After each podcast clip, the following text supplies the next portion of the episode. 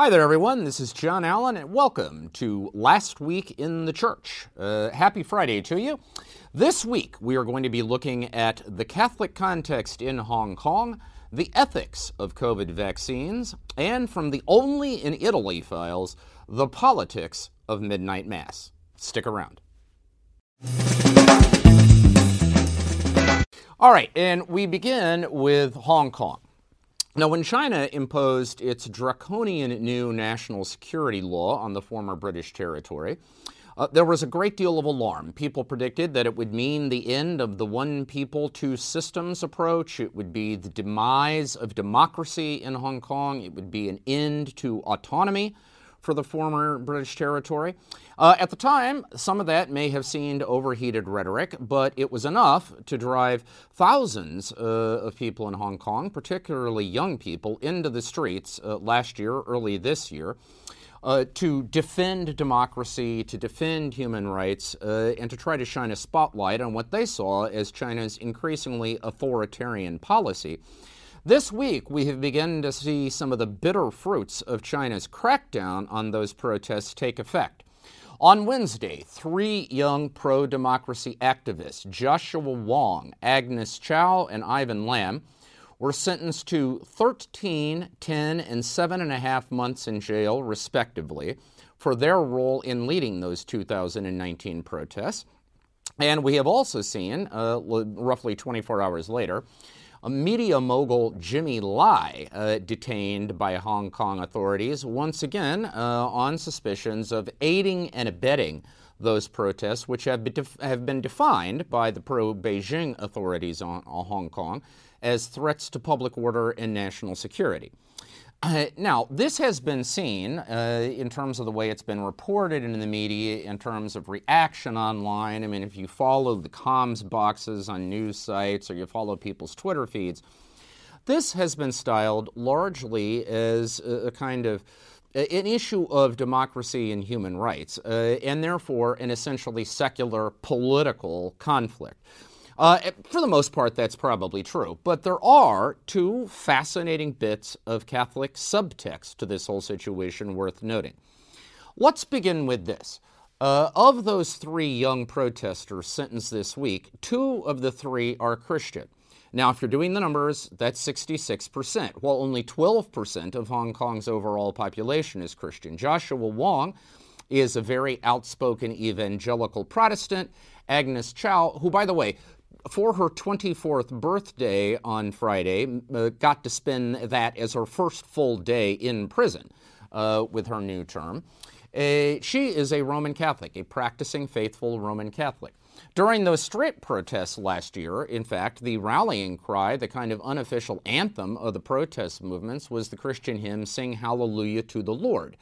Now, that was a little bit of a tactical move because under Hong Kong civic ordinances, there are circumstances in which political protests are prohibited but religious gatherings aren't. So, by invoking religious imagery, the protesters could hoped to buy themselves a bit more breathing space. But it also reflected genuine conviction. Jimmy Lai, by the way, the, the tycoon uh, who was put behind bars briefly this week, uh, he's also a practicing Roman Catholic. In fact, he just received an award from the Pro Free Market Acton Institute uh, in late November for his advocacy of democracy, free markets, personal liberty.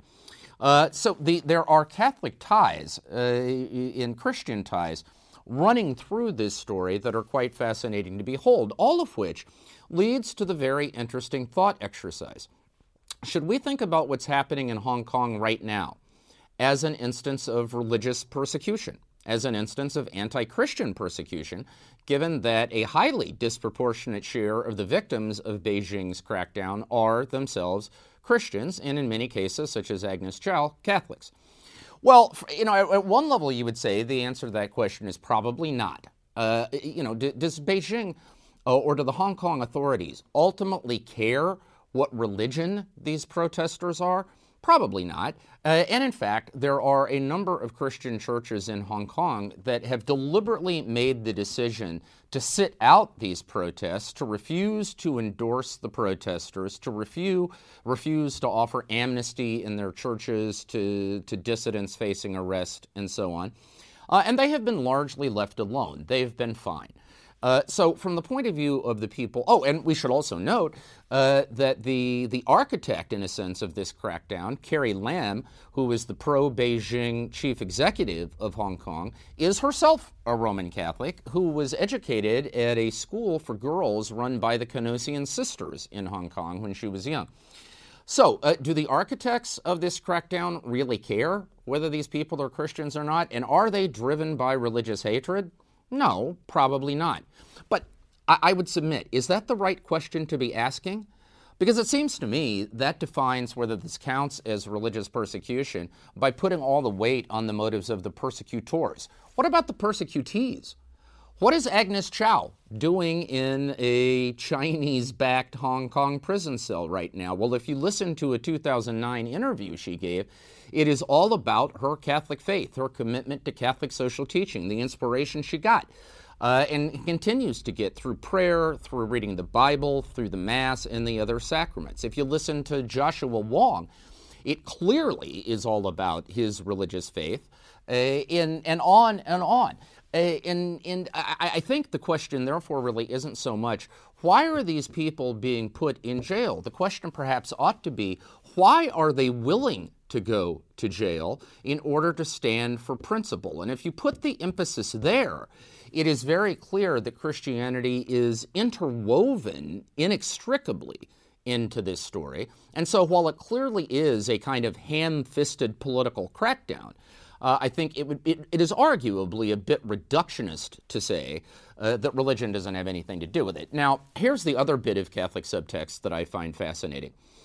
Uh, you know, we Westerners, we Americans in particular, I'll confess, you know, we love to divide the world up into left and right, liberals and conservatives. Those tend to be the only categories we recognize. And if you won't admit to being one or the other, then we think you've got something to hide. Uh, but Hong Kong is kind of where that binary thinking goes to die. Because, you know, these young dissidents who, who just got thrown in jail, uh, Wong, Chow, and Lam, uh, they, to much of elite liberal secular opinion, are kind of the flavor of the week. They are the great martyrs to democracy and human rights who were being oppressed by a kind of authoritarian regime this week. In other words, they would be sort of liberal heroes. You want to know who one of their heroes is, particularly in the case of Agnes Chow? It would be Cardinal Joseph Zen, the retired Bishop of Hong Kong, uh, who is by far the most outspoken member of the Chinese uh, hierarchy in calling Beijing on its anti democratic and anti religious policies. Now, Zen, in conventional Catholic terms, would be seen as a kind of raging conservative. Uh, he would be seen as buddies with the so called dubia cardinals, those who early on uh, sort of went after Pope Francis over his document Amoris Laetitia. And he is certainly the champion of anti communist conservative hawks who love the way uh, that Zen acts as a thorn in the side to the Francis papacy over China. I mean, Zen has openly called the Pope's Cardinal Secretary of State, Italian Cardinal Pietro Parolin, a liar, a charlatan, and those are just the polite things he said that I can actually repeat on camera. Okay, eh, and so he has become a, a kind of darling of the hard Catholic right. And yet, these doyens of secular liberalism today see him as an inspiration and a kind of spiritual father, all of which goes to show you, ladies and gentlemen, that just because the West invented these categories doesn't mean the rest of the world is always obliged to obey them.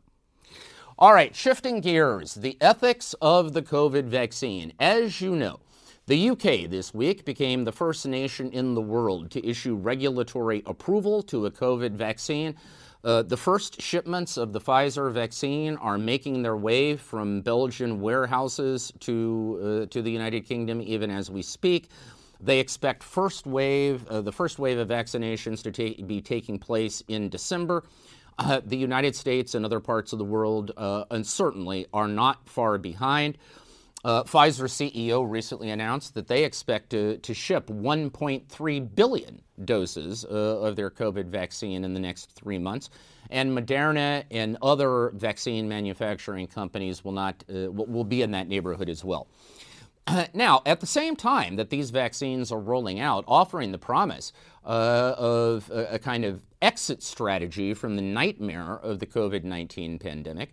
There is also a kind of budding anti vaccination movement uh, in various parts of the world.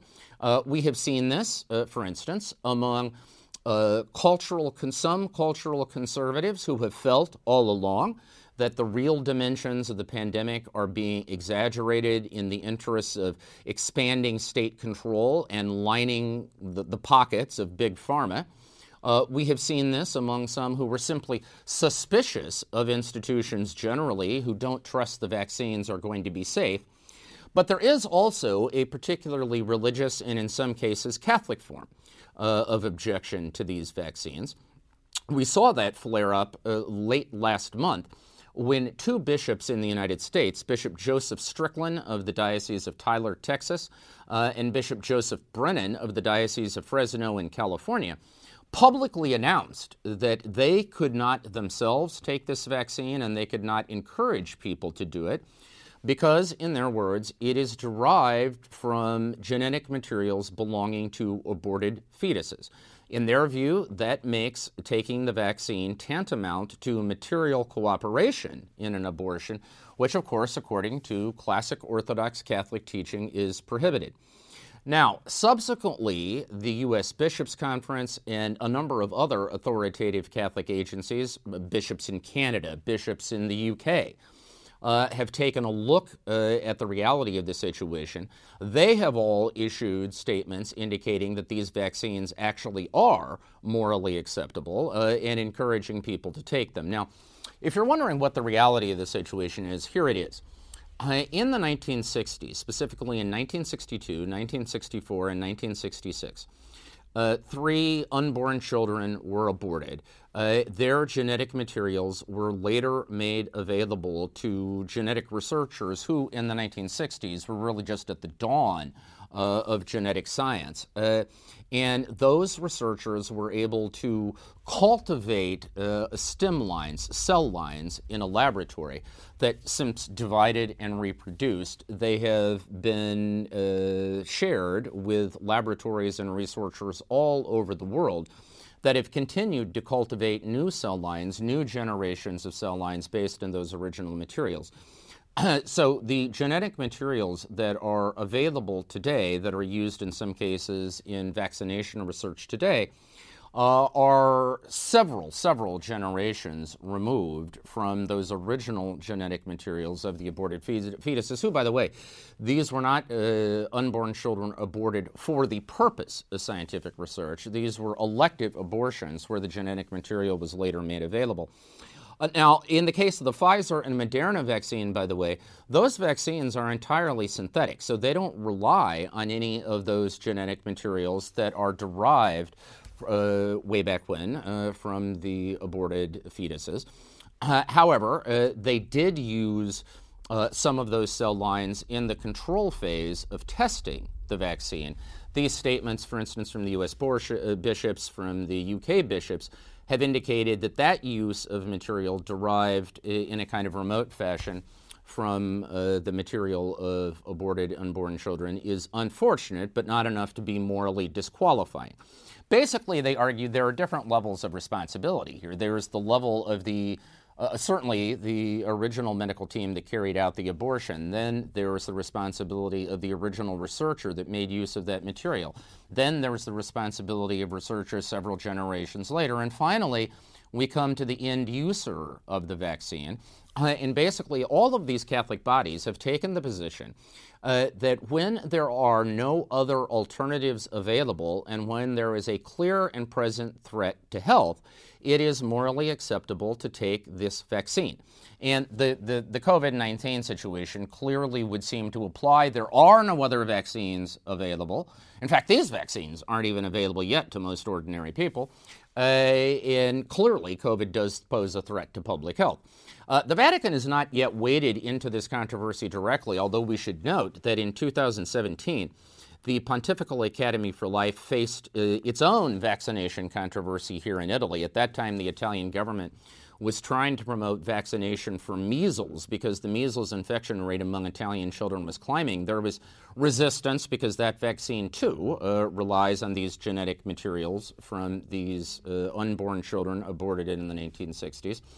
and at that stage, the Pontifical Academy for Life said that the cooperation in those abortions several decades ago for the end user of the vaccine is so remote uh, as to be morally unproblematic uh, and basically green lighted it. The only ethical issue the Vatican has been raising about the COVID vaccine has to do not with production but with distribution uh, the Pope and other Vatican officials have insisted that it shouldn't just be that how deep your pockets are determine how quickly you're able to get vaccinated. Uh, that this treatment should be shared equitably with the entire global community and with a special preference for the most vulnerable populations.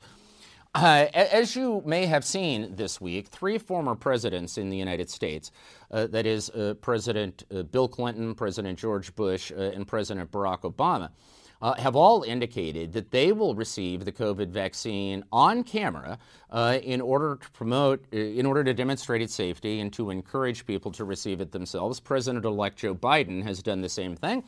Remains to be seen if Pope Francis will follow their lead uh, and volunteer to take his own dose uh, on camera.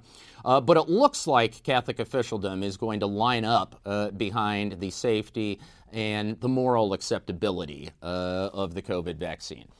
All right, finally, speaking of Italy. Uh, I have in my head, not so much in my office, because you know this is a virtual 21st century world. Who does paper anymore? Uh, but in my head, uh, I carry around a uh, one of those old filing cabinets. Uh, with a big, thick file that I like to call only in Italy. that is uh, examples of things that really go on only here in Il Bel Paese. Uh, I've been living in Italy off and on for most of my adult life, about 25 years, uh, and so you see these things quite a bit. Uh, and this week was another classic example. now, if you were combing English language reporting about Italy this past week, you may have seen a headline under News of the Weird uh, that says uh, Italy cancels midnight mass. Okay, this just is not true. Uh, here's what actually happened the Italian government put out rules, anti COVID rules, for the period from December 20th to January 6th. That is, covering Christmas, New Year's, and the Feast of the Epiphany, which here in Italy is a very big deal too.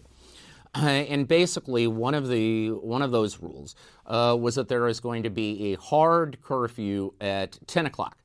So from 10 until 6 in the morning, and on New Year's Eve, for reasons that surpass understanding, from 10 until 7 in the morning, maybe because the prime minister figured nobody in Italy is going to be up at 6 o'clock in the morning on New Year's anyway, so that's no sacrifice, so he pushed it to 7. I don't know.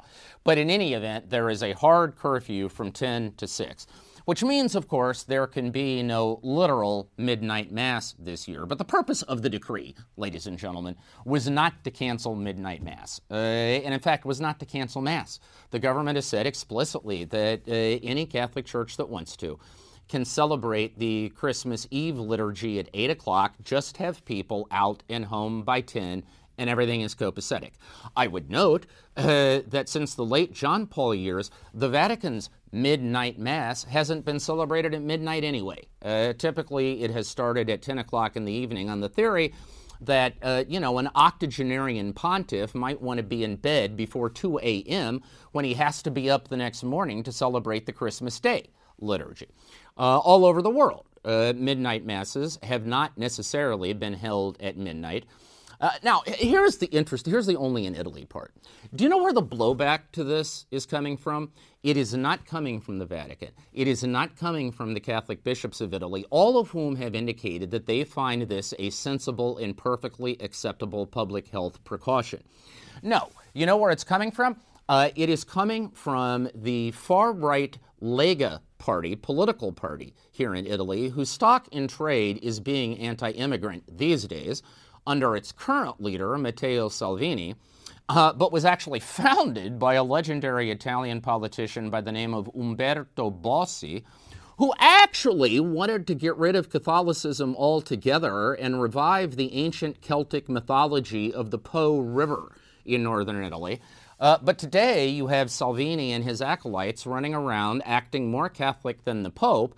Uh, in fact, uh, there was a politician, a Lega politician uh, in Venice, who suggested that this was, in effect, the government repealing the hour of Christ's birth by authoritarian decree uh, which caused the Patriarch of Venice to point out that nobody actually knows the hour at which Christ was born. The church has never taught that definitively, and he called this laughable. Now, the other source of blowback uh, to, uh, to, the, the, the impossibility of celebrating a Mass actually at midnight this Christmas ironically enough, uh, is coming from the largest association of masonry in Italy. Yes, that's right. The Italian Masons, the leader of which this week went in onto the Italian media to lambaste what he described as the shameful silence of the Catholic Church uh, in the Italian Bishops' Conference about this crackdown on religious freedom in Italy. Now, last I checked, the Masons don't actually have a midnight Mass, and historically, of course, there has been a bit of a rivalry. Uh, between the Masons and the Catholic Church over the years. But of course, this is Italy right? Uh, where if you want to distinguish yourself as a kind of populist voice, there's almost no way to do it by running against the Catholic Church. The Radical Party has tried that for decades, and it routinely gets them about 1.7% of the vote. So instead, what you have are these populist movements that posture as more Catholic than the Pope and the bishops. That, ladies and gentlemen, is political life in Italy, and God help me, I do love it so.